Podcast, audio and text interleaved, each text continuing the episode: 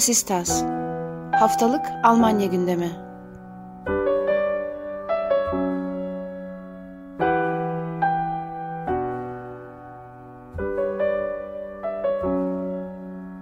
Herkese merhaba. Vasistas'ın 31. bölümüne hoş geldiniz. Ben Akın Art, Ali Sözen ve Ayşegül Ilgın'la birlikte bu haftada sizler için Almanya'nın gündemini değerlendireceğiz. Geçen hafta bir değişiklik yaptık. Siyaset yerine yeni formatımız olan Vasistas Interview'un bir bölümünü yayınladık. Onu da Dünya Podcast kanalı altında dinleyebilirsiniz. Bu hafta kaldığımız yerden siyaset gündemiyle devam edeceğiz. Siyaset gündemi oldukça tartışmalı bir başlıkla meşguldü geçen hafta. Olaf Scholz'un Çin ziyareti. Ziyaret Çin Komünist Partisi'nin yaptığı ve çok tartışılan kongrenin arkasına geldiği için oldukça tartışılan bir ziyaret oldu. Hem Avrupalı ortakları Almanya'nın örneğin Macron'un ziyaretin öncesinde bir takım çıkışları olmuştu. Ziyaretin formuna itiraz eden kendisine olmasa da hem hükümetin içerisinden bir dizi aksi sayabileceğimiz ses yükseldi bu ziyarete karşı hem de doğal olarak muhalefetten bu ziyaretin kendisine karşı eleştiriler vardı. Ziyaret nasıl geçti, neler konuşuldu bunları aktarması için ben sözü öncelikle Ayşegül'e bırakacağım. Merhabalar. Ee, evet, Olaf Scholz 3 Kasım günü e, Çin'e bir ziyaret gerçekleştirdi. Pandeminin başlamasından bu yana Batı ülkelerinden Çin'e e, ziyaret Çin'i ziyaret eden ilk lider Scholz. Ziyaretini 12 e, tane büyük Alman şirketinin CEO'suyla gerçekleştirdi. Bu şirketlerin içinde Siemens, BioNTech, Volkswagen, BMW gibi büyük şirketler var. Yani ekonomik sayıklarla gerçekleştirilen bir ziyaretti. Korona kuralları nedeniyle sert bir prosedür izlendi. Ee, Almanya'da iki PCR testi yaptırması gerekti. Ayrıca Çin'e varışta da bir PCR testi yaptırması gerekti gidenlerin. Ee, ve Çin'deki PCR testini yaptırmayı reddettiler. Alman testi e, yaptırmak istemişler. Bu da ne kadar e, güven ilişkisi kurduklarını gösteriyor gittikleri ülkeyle. Ee, yine bu nedenlerle de konaklama olmadan geri döndüler. Yani günübirlik bir gezi oldu. Ee, yani bir liderin orada karantinaya girmesi de e, ya yorucudur tahmin ediyorum. Ee, bir de bir liderin e, orada karantinaya girmesi diplomatik olarak gerçekten ilginç bir olay olabilirdi. Ee, şimdi bu ziyaret hem uluslararası alanda hem de e, Almanya'nın içinde oldukça konuşuldu, yazıldı, çizildi, pek çok tepki aldı. Neden?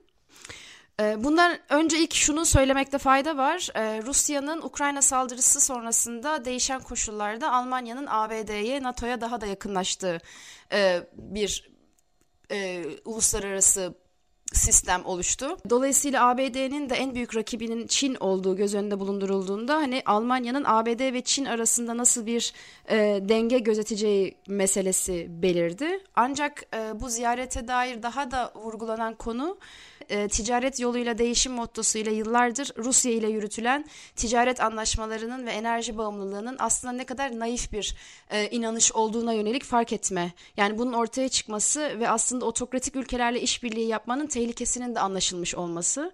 E, yani Almanya Çin ile neden ekonomik ilişkileri derinden derinleştirmek istiyor? Neden yine aynı hataları yapıyor şeklinde sorular soruluyor bu ziyaretten sonra.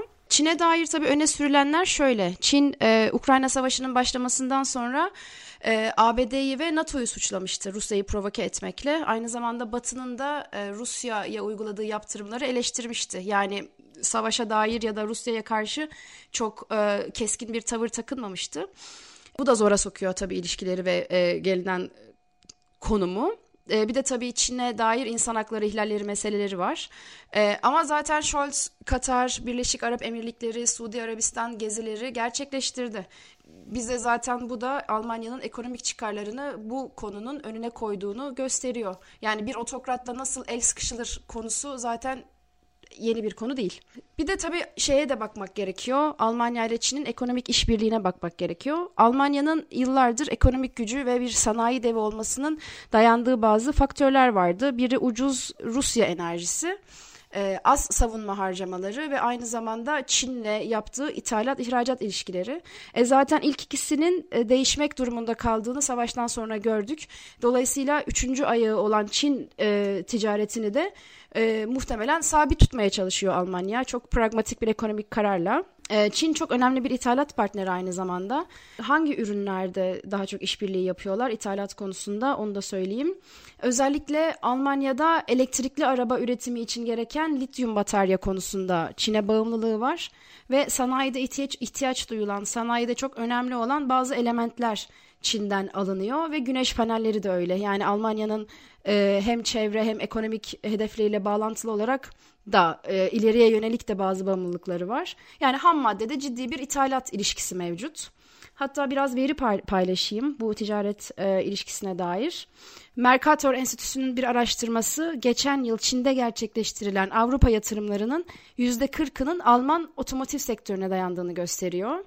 Ve toplamda 2021 yılında Almanya'nın Çin'le gerçekleştirdiği toplam ticaret hacmi de 245 milyar eurodan fazla. Bu hacim aynı zamanda tabii pek çok şirket yani binlerce şirket ve milyonlarca kişinin de istihdam edilmesi demek. Şimdi ben şunu şöyle görüyorum yani zaten yıllardır Çin Almanya'nın en, en büyük ekonomik partnerlerinden biriydi. Ee, yani neden şu an bir anda Almanya'nın mesafeli bir tutum alması bekleniyor? Yani Çin bir anda mı otokrasiye dönüştü? Ee, kıssadan ise asıl mesele e, ne yapacağı kestirilemeyen otokratik diye tanımlanan liderlerle e, ekonomik işbirliklerinin e, nasıl konumlandırılması gerektiğine artık bir daha bakmak, bir daha düşünmek istiyorlar. Çünkü Rusya örneğinde de görüldüğü gibi bu ekonomik ilişkilerin bir silah olarak ileriye yönelik kullanılabilme tehlikesi masada. Şu da var aynı zamanda Rusya savaşı, Rusya'nın Ukrayna'ya başlattığı savaştan sonra bir dönüm noktası, bir milat tanımlandı.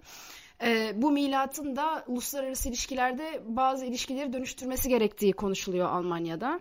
Ama benim kişisel fikrim bu ziyaretin çok da yani neden farklı bir beklenti geliştirildiğini anlamıyorum. Çünkü Almanya'nın hem yıllardır hem de savaştan sonra da öne koyduğu politikalarda business first yani iş ilişkilerinin, ekonomik çıkarların daha önemli geldiğini pek çok kez gördük. Ee, zaten uzun zamandır devam ettirilen politikanın devamı gibi geliyor bana. Dilerseniz burada siz biraz görüşlerinizi paylaşın sonra devam edelim konuşmaya.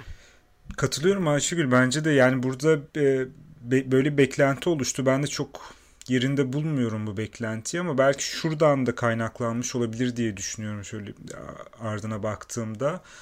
Ee, özellikle Amerika Birleşik Devletleri'nin Tayvan konusunda e, ve Pasifik'te aktifliği konusunda bir takım gelişmeleri oldu son son e, vakitlerde. Almanya'nın da artık dışişleri boyutunda tamamen Amerika Birleşik Devletleri ile uyumlu bir yöne evrilmesi etkili olmuş olabilir. Orada tabii Çin'e karşı net bir duruş e, gerekiyor ama yani e, Almanya eskiden beri yine Tayvan'ın da en önemli ekonomik partnerlerinden biri. E, Çin'in de öyle. E, bu konuda da e, dengeli bir ilişki yürütüyor. E, hala e, Almanya'nın dış politikasında tek Çin politikası geçerli. Tayvan'ı hala resmi olarak e, uluslararası düzlemde meşru bir ülke olarak kabul etmemesine rağmen arka kapılardan ticari ilişkiler devam ediyor. Yani böyle biraz daha orada tabii komplike ilişkiler bütünü var ama Almanya orada bir, bir şekilde e, Çin'le eskiden beri de en iyi ilişki kuran ülkelerden biriydi.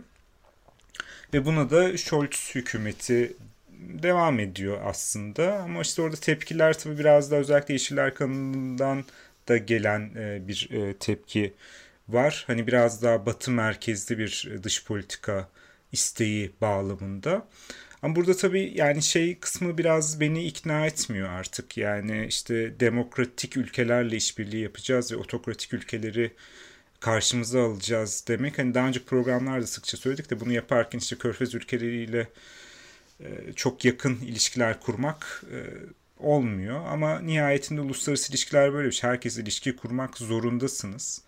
E, bu ilişkilerle yürüyor diplomasi ve bunlarla beraber de belki işte biraz daha e, kötünün iyisini bulabiliyorsunuz. Biraz daha bazı şeylerin gelişmesine sebep olabiliyorsunuz. Yani Almanya ticaret yapmak zorunda olan bir ülke. Bu ticaretle diğer ülkelerde bir takım değişimlere bahsettiğin e, politika e, nihayetinde tamamen ulaşılmadığını söylemek de doğru olmaz. Bir şeyler değişiyor illaki. Bir başka bir e, aktarım oluyor oraya. Ama tabii ki bir ülkede baştan sona değişmiyor. Yönetimler de değişmiyor. Nihayetinde Çin için de öyle. Çin şu anda dünyanın işte en büyük ikinci e, ekonomisi. E, ve hani öngörülebilir bir tarihte belki dünyanın en büyük ekonomisti olabilir.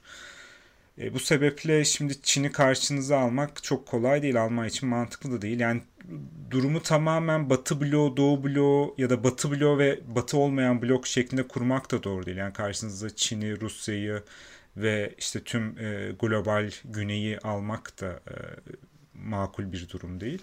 Dolayısıyla bence e, Scholz'un ziyaretin bu yönlerden baktığımızda hem e, ekonomik açıdan zaten e, orada tartışmasız doğru bir adım da diplomatik açıdan da doğru bir adım olabilir. Nihayetinde Scholz'un o konuda Şi'yle yaptığı görüşmede söylediği de bir durum var. Yani e, özellikle mesela nükleer tehdidin e, konudan tamamen dışlanması yani tamamen e, tabu haline getirilmesi tekrar konusunda yaptıkları ortak bir açıklama var. Burada Çin liderinin de verdiği bir destek var. Bunları da bakmak lazım. Yani oradan iyi ilişkilerle Rusya üzerinde ve Rusya ile daha sonra kurulacak diplomasi de yani nihayetinde bunlar birileri masaya oturacak, birileriyle konuşacak ve bu uluslararası krizlerinde en önemlisi Ukrayna'da yürüyen savaş gibi e, çözülmesi gerekecek. Burada bu ilişkileri kuruyor olmak önemli ya da yarın bir gün Tayvan konusunda bir gelişme olduğu zaman o orada da birileri arabuluculuk yapacak. Orada da bir, bir takım çözümler gelecek. Yani bir birisi diğer ülke bir e, parti diğer partiye tüm dediklerini dayatacak gibi bir durum olmayacak. Yani eskisi biraz da Amerika Birleşik Devletleri'ne alıştığımız o global politik e, vaziyetinin artık dünyada değişmek zorunda olduğu bir gerçek. O da değişecek.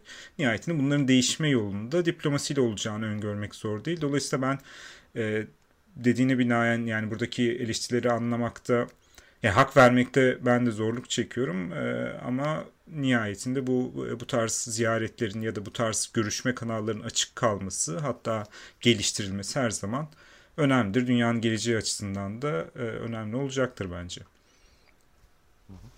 Burada senin vurguladığın nükleer açıklaması aslında önemli açıklamalardan bir tanesiydi. Scholz ziyaret sırasında hem Çin Başbakanı'na hem de Çin Devlet Başkanı Xi Jinping'e Rusya üzerindeki nüfuzlarını Ukrayna krizi konusunda kullanmaları e, konusunda bir takım açıklamalarda bulundu. Böyle istekleri oldu ve ortak bir açıklamada yapıldı nükleer konusunda en azından.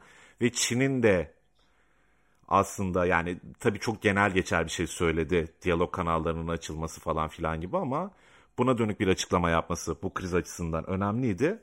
Bununla birlikte iki mesele var. Bana kabak tadı vermeye başlayan açıkçası. Bunlardan bir tanesi özellikle Yeşiller kanadında yapılan ve aslında real politikle alakalı olarak değerlendirebileceğimiz bir takım açıklamaların etik bir haliyle insanlara sunulması. Annalena Baerbock'un sürekli Çin'den örneğin bahsederken ya da Rusya'dan örneğin bahsederken otokratik rejimler diye bahsetmesi. Şimdi siyaseti işte iki kutba bölersek bölemiyoruz ama işte Ali'nin bahsettiği formülasyonla gidersek işte Doğu Batı vesaire. Doğu kanadından gelen açıklamalarda Putin'in vesaire açıklamalarında doğrudan ulusal çıkarlardan bahsediliyor örneğin değil mi? Yani katılırız katılmayız bunu despotça buluruz bulmayız falan. Ama niyetin neyse genel olarak söylendiğini görüyoruz. Belki bu Ukrayna'daki Naziler mevzusu yine böyle bir politize etme oradaki stratejik meseleyi ama genel olarak bu tarz açıklamalar görüyoruz. Fakat Batı cephesinden geldiği zaman bir dediğim gibi etik hale bürünmek zorunda bu. Şöyle söylenmiyor örneğin. Almanya bu Ukrayna krizinden sonra güvenlik politikaları Almanya ile çelişen ülkelerle ticari ilişkiler kurmak konusunda daha temkinli davranmalıdır denmiyor. Çünkü bunun bir alıcısı yok bu piyasa içerisinde. Yani bu siyaset piyasası içerisinde. Fakat otokratik rejimler dediğimizde evet haklısınız tepkisi gelebiliyor bir takım kanatlardan. Yani Suudi Arabistan'la kıyaslayabileceğimiz ülke çok az örneğin dünyada. Gerçekten çok az. Hani despotluk konusunda, insan hakları konusunda. Sen bununla bir takım stratejik işbirlikleri vesaireler yapıyorsun. Bunu teorize ediyorsun ama sonra geliyorsun. Burada böyle şeyler yapabiliyorsun. Birincisi bu. Kabak tadı verenlerin. İkincisi de şu. Özellikle Yeşiller cephesinde ve özellikle Annalena Baerbock'un şahsında söylüyorum bunu. Ben New York Times'ta ne okuyorsam Annalena Baerbock'tan onu duyuyorum. Yani Amerikan entelijansiyasının demokratlara yakın kanadından, köşe yazarlarından ne duyuyorsam Birebir aynı açıklamayı da Annalena Baerbock'tan duyuyorum. Ama ya Akın bazen... Bu özelinde de... Pardon Hı-hı. hemen New York Times'a bazen tabii, eleştirel, e, Amerikan dış politikası tabii, tabii. eleştirel yazılar da çıkıyor bazen. Evet evet yani şey için söylüyorum. Aa, yeşillerden çıkmıyor mesela haklısın. New York Times o konuda Amerika'ya dair daha eleştirel bir perspektif sunuyor. Bu mesele özelinde de yani New York Times'ta okuduğum örneği, New York Times'tan örnek verdik diye New York Times'tan devam edeyim. Birkaç yazı vardı. Çoğunda şunu söylüyordu. Rusya konusunda ders aldı Almanya fakat daha büyük dersi böyle giderse Çin'den alması gerekecek.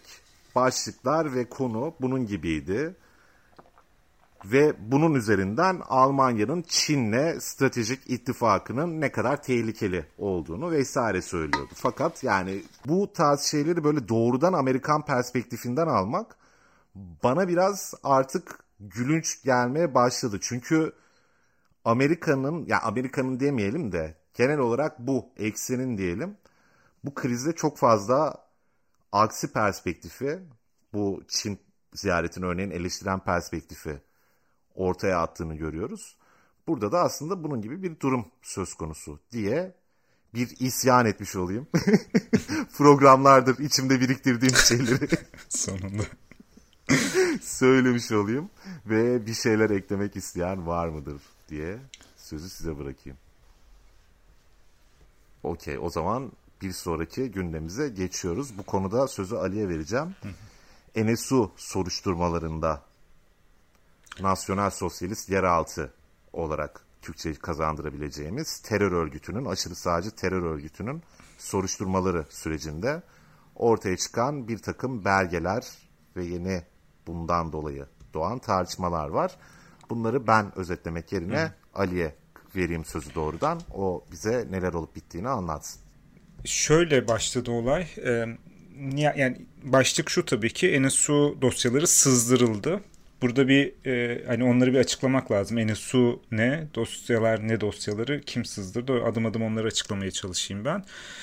E, belki takip edenler, etmeyenler e, olabilir. E, Nasyonel Sosyalist Yeraltı diye bir örgüt var. Bu örgüt de 2011 yılında e, kendi kendini deşifre ederek ortaya çıktı ve nihayetinde e, o kendi dosyalarından, kendi belgelerinden ortaya çıkan 2000 ile 2007 yılı arasında 8'i Türkiye asıllı olmak üzere 10 kişinin ölümüne e, sebep olan bir terör örgütü, aşırı sağcı bir terör örgütü or, olduğu ortaya çıkmıştı. Tabi bu e, dilimde, bu zaman dilimde 2000-2007 arasındaki bu ölümleri medya tarafından, kamu e, kolluk güçleri tarafından başka ya da yargı tarafından başka yerlere e, yönelik soruşturmaları yapıldı. İlk başta döner cinayetleri dendi bunlara yani gelenlerin bir kısmı Türkiye asıllı olduğu için dönerle onları eşleştirdiler. E, soruşturmalar bu e, katledilen maktullerin ailelerine yöneldi. İşte bunların mafya üyesi olduğu, mafya hesaplaşmalarında bir takım e, ölümler olduğuna dair gidildi. İşte e, patlatılan bombaların bomba patlatmalar var. Yine oradaki esnafa yönelik soruşturmalar oldu. İşte bir takım suç örgütleri, klanlar, daha çok göçmen asıllı kişilere yönelen soruşturmalar oldu hep. Ama nihayetinde bu örgüt kendi kendine iki kişinin intihar ettiği ve bir adli durum ve polis e, müdahalesinin sonucunda ortaya çıkan belgeler aslında bu üç kişinin e, beraber yürüttü. En, en az üç kişiden bizim bildiğimiz kadarıyla ve ikisinin intihar ettiği, diğerinin de müebbet hapse mahkum edildiği bir süreç geçirildi. Tabi bunlar kendi başına e, çok e, üzücü olaylar e, ve aslında bu Enisu meselesinde yani bu e, örgütün örgüte kaç kişinin yardım ettiğini, kaç kişiden oluştuğunu, hala eylemlerin devam edip etmediğini bilmiyoruz. E, bunun üzerine tabii bu örgüt 2011 yılında kendini ifşa ettikten sonra e, Almanya'da büyük infial uyandırdı mesele. E, daha çok da örgütün Hessen eyaletinde faaliyetlerini yürüttüğünü ve daha çok bazı ölümlerinde burada olduğunu biliyoruz. Bunun üzerine CDU'lu o dönemin Hessen İçişleri Bakanı Boris Ryan işte e, İçişleri Bakanlığı'ndan ve e, Hessen'ın Anayasa Koruma Örgütü'nden yani İç İstihbarat Örgütü'nden bir e, soruşturma talep ediyor. Yani diyor ki siz Şimdiye kadar bunu ne kadar izlediniz bu örgütü? Yani haberiniz olmama ihtimali yok çünkü aşırı sağcı bir e, terörist yapılanma bu. Ne kadar izlediniz? Hangi belgeler vardı elimizde? Önlenebilir miydi? Vesaire. Bunun üzerine bir dosya, bir e, rapor istiyor. Ve bunun üzerine büyükçe bir e, rapor hazırlanıyor İçişleri Bakanlığı'nda. E, rapor ellerine geçiyor e, Hessen e, hükümetinin o vakitlerde. Sonra ancak e, Hessen'de CDU ve Yeşillerin desteğiyle bu raporun e, Almanya'da en yüksek belge koruma e, limiti olan 120 yıl süreyle gizli tutulmasına karar veriliyor. Yani en yüksekten karar veriyor. Yani bu da şu demek yani biz bu raporun iç e, yani aslında e, Anayasa Koruma Örgütü'nün doğru çalışıp çalışmadığını gösterme ihtimali olan raporun içerisinde ne söylediğini bugün maktullerin aileleri, ailelerin çocukları dahi göremeyeceği bir e, vakte atıldı ilk başta. Yani 120 sene sonra açılmak üzere 2134 yılında açılmak üzere ertelendi bu dosya ve kapatıldı. Daha sonra bu değiştiriliyor. 30 yıla 2019 yılında e, bir düzenlemeyle 30 yıla düşürülüyor. Ancak yine de e, bu, bu da hala e, işte bugünden bile 25 sonra sonrasına tekabül ediyor aşağı yukarı 20-25 sene sonrasına. Şimdi elimizdeki belgeleri ZDF'de ZDF Magazin Royal programını sunan bize de Türkiye insanları da en azından e, tanıdık olan Jan Böhmermann'ın bir e, sızdırma yani bir programıyla biz bunu öğreniyoruz. E, Frag Staat adlı bir e, organizasyonla beraber e, TDF Magazin Royal e, programının ortak çalışmasıyla bu dosyalar sızdırıldı ve şu anda kamuya açık.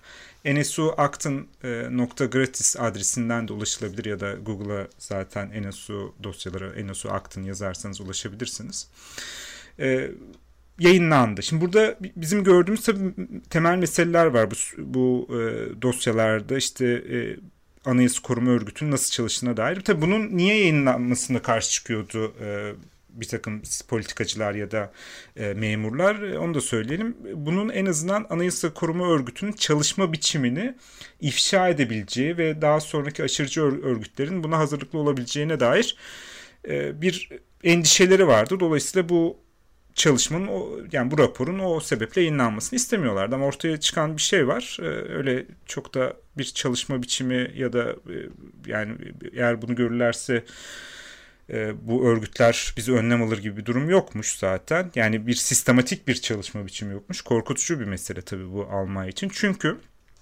NSU içinde ya da yakın örgütlerde, aşırı sağcı örgütlerin içerisinde Anayasa Koruma Örgütü'nün birçok ajanı var. Köstebeği var bu insanlardan bir takım gelen raporlar var. Ancak bunlar sistematik tutulmuyorlar. Yani kim nerede kimin için çalışıyor bilinmiyor. Bu e, hücre yapılanların birçoğunun içinde bilgi karşı e, pardon e, para karşılığı şeye devlete bilgi satan insanlar var. Bir kısmı bununla yaşıyorlar. Yani ancak öyle bir durum oluşmuş ki sanki örgütlerin içerisindeki köstebek sayısı, ajan sayısı bunlar birbirlerini de bilmiyorlar güya. Yani sanki zaten onları oradan çıkarsak örgüt kalmayacak gibi bir şeye dönüşmüş vaziyette ve bir şekilde verdikleri raporlarda da önlemeye yani bunlar biraz da erken uyarı sistemi olsun diye oraya yerleştirilmiş insanlar. Ancak nihayetinde bu uyarı sistemleri olmuyor. Hatta öyle ki raporlardan çıkan öyle bir durum var ki bu ajanlardan bir tanesi olan e, Andreas Temme isimli arkadaş Halit Yozgat e, kendi işlettiği internet sitesinde vurularak öldürülmüştü. Cinayet saatinde Halit Yozgat'ın işlettiği internet sitesinde Andreas Temme'nin online olduğuna dair e, belgeler var. Yani e, cinayet saatinden işte bir saat önce ile bir saat sonra arasındaki bir zaman diliminde yani tam olarak bilinmiyor tam cinayetin işlendiği saatte kestirilemediği için sanıyorum. Ama orada online olduğunu biliyorlar. O da o gün oraya gitmediğini söylüyor. Daha doğrusu şunu söylüyor pardon düzeltiyorum. E, cinayetin haberinin olmadığını söylüyor. Ancak daha sonra e, e, İngiliz bir e, araştırma ekibi Forensic Architecture diye bir e, ekip e, kin araştırmasına göre diyelim yani dakika dakika ortaya çıkartıyorlar ki hani Temme'nin bu cinayeti görmeme ya da duymama ihtimalinin olmadığını ortaya çıkartıyorlar. Ama Temel'in açıklamaları bu yönde. Hatta öyle ortaya çıkıyor şeyler ortaya çıkıyor ki işte bu soruşturmaların başladığı gün yani e, yargının soruşturmaları el attığı gün Anayasa Koruma Örgütü içerisinden yüzlerce dosyanın yok edildiği ortaya çıkıyor. Bir pazar günü memurun biri gidiyor soruşturmanın açılacağını duyuyor ve 500'ün üzerinde dosyayı yok ediyor. Yani bir şekilde orta, bu dosyalara erişimimiz yok. Yani belki bu e, kişiler bahsettiğimiz terör örgütü belki izlendi. Belki e, son vakte kadar e, orada bir takım ajanların raporları vardı bilmiyoruz. Ama nihayetinde bu e, ölümler önlenemediği gibi yani bu terör eylemleri önlenemediği gibi sonrasındaki soruşturmalar e, süresince de bu raporlar düzgün bir şekilde ortaya çıkartılamıyor. Bu tabii çok e, üzücü meseleler. Yani bunların hepsine baktığımızda yani bu e, dosyaları vaktiniz varsa tabii inceleyebilirsiniz ama yani çok işte bir takım kamu raporları, bürokratik raporlar. Burada genelde işte söylenilen de işte buradaki insanların, ajanların kimliğinin ortaya çıkmasından da e, çekiniliyor. İşte bunların aileleri var vesaire. Ama yani öyle bir duruma geliyor ki bu kişisel verileri koruma meselesi gerçekten kamu yararının önüne geçer bir hale gelebiliyor burada gördüğümüz gibi. E, bunları ortaya çıkarmış olduğu Böhmerman'ın ve işte beraber çalıştığı ekipler diyelim. Bu da çok önemli ama tabii nihayetinde bu e, sonrasında bunları ortaya çıkartan gazetecilere yönelik de bir takım adli soruşturmalar e, açılabilir. Ama bu nihayetinde bunların ortaya çıkartılması ileriki soruşturmalar için de önemli olacaktır. Şöyle ki bunları yapan bir takım kamu görevlilerinde bundan sonra en azından e, üstlendikleri kamu yararı için çalışma zorunluluklarının hatırına vararak ve bunların bir gün gerçekten kamuoyuna da açılabileceğini de düşünerek ve bunların geriye dönük de soruşturulabileceğini, adli soruşturma konusu yapılabileceğinin de farkında olarak biraz daha e, temkinli ve dikkatli davranmaları e, muhtemel olabilir bunlardan sonra. Ancak tabii bu nihayetinde Anayasa Koruma Örgütü'nün çok da Alman için iç açıcı bir çalışma prensibi, çalışma sistemi olmadığını ortaya döküyor. Bu tabii biraz üzücü ama nihayetinde kamunun bundan e, dersler çıkartarak e, belli iç işleyiş mekanizmalarını düzeltebileceğini umut ediyoruz.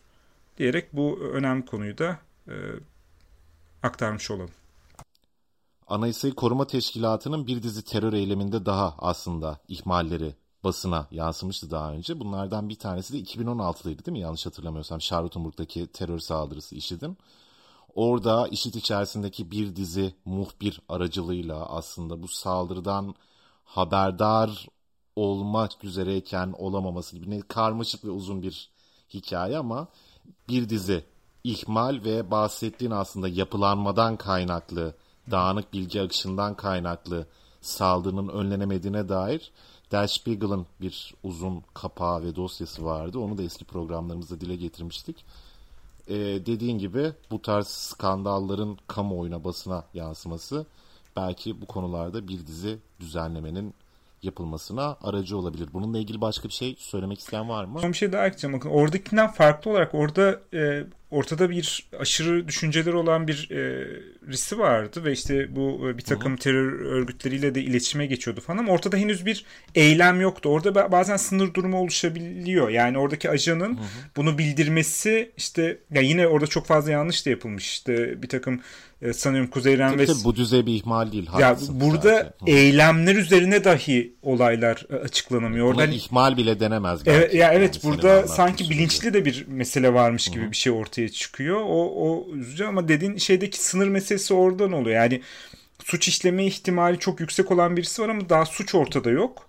Burada e, kolluk e, önlemleri ne şekilde geliştirilebilir? E, bu biraz daha tabi sınır bir e, alan ama burada hali hazırda ortada cinayetler var, bombalı eylemler var vesaire vesaire ve hala o örgütlerin içinde yakınında bulunan e, devlet ajanları var e, ve bir şekilde bunlar ortaya çıkmıyor. Bilin, yani bilinmiyor dahi bunun e, bu e, terör örgütleri tarafından yapıldığı. Yani 10 yıl sonra ortaya çıkıyor. Yani bu çok çok üzücü tabii.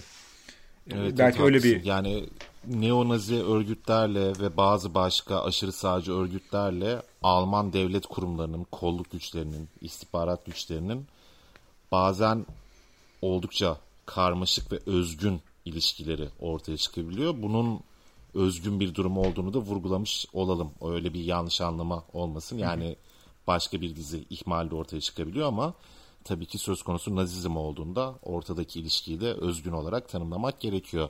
Sen bir şey eklemek istiyor musun Ayşegül? Ben de o zaman e, geçen hafta hayatını kaybeden Mevlüde Genç'ten bahsedeyim. 1993 yılında ırkçı saldırıda Solingen'de ailesinden 5 üyeyi kaybetmişti. Geçen hafta hayatını kaybetti. Cenaze törenine çok fazla e, katılım oldu. Aynı zamanda Almanya'dan e, pek çok politikacı da katıldı. Ve e, barış çağrıları, aynı zamanda ırkçı saldırıların sonlandırılması üzerine pek çok çağrı yapıldı. Mevlüde Genç'te verdiği mesajlar ve aile üyelerini kaybetmiş olmasına rağmen hala e, bu konunun sonlandırılması üzerine verdiği sevgi mesajları nedeniyle bir e, sembol isimdi.